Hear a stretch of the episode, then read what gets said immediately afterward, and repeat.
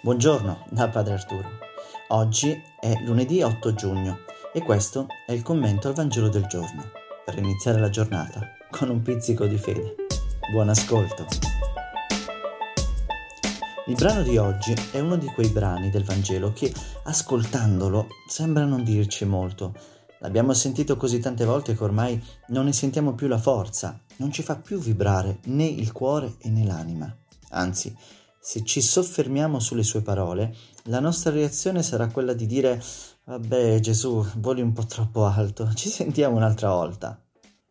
Questo perché il pianto, la povertà, il dolore, il lottare contro l'ingiustizia sono esperienze della vita che mm, sembrano non recarci gioia.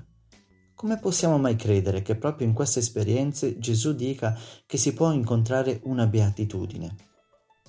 La parola beati, che viene dal greco maca, macarioi, non è un termine che trova qualcosa corrispondente in italiano. Di fatto la parola beati non è un aggettivo, ma è un invito a riscoprire nell'intervento di Dio la risposta ai veri aneli della vita. Le beatitudini potrebbero essere definite come il manifesto della fede cristiana, ma io preferisco definirle come una vera e propria doccia fredda che Dio, o meglio Gesù, fa ai suoi uditori per riportarli ai veri valori della vita. Infatti, la maggior parte della gente oggi rincorre un mondo fatto di allegria, spensieratezza, mancanza di dolore, di ricchezza anche se ingiusta, finché non sbatte la faccia contro la realtà.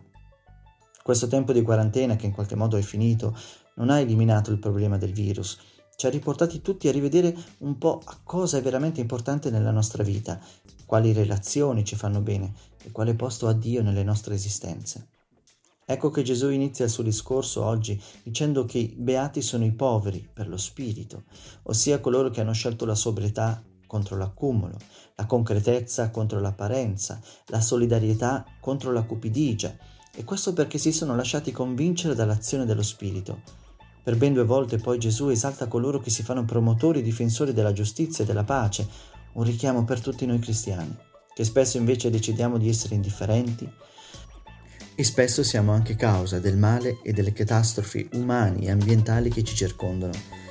Ma secondo voi, qual è la beatitudine che più ci riguarda da vicino? Buona giornata e che Dio ci accompagni.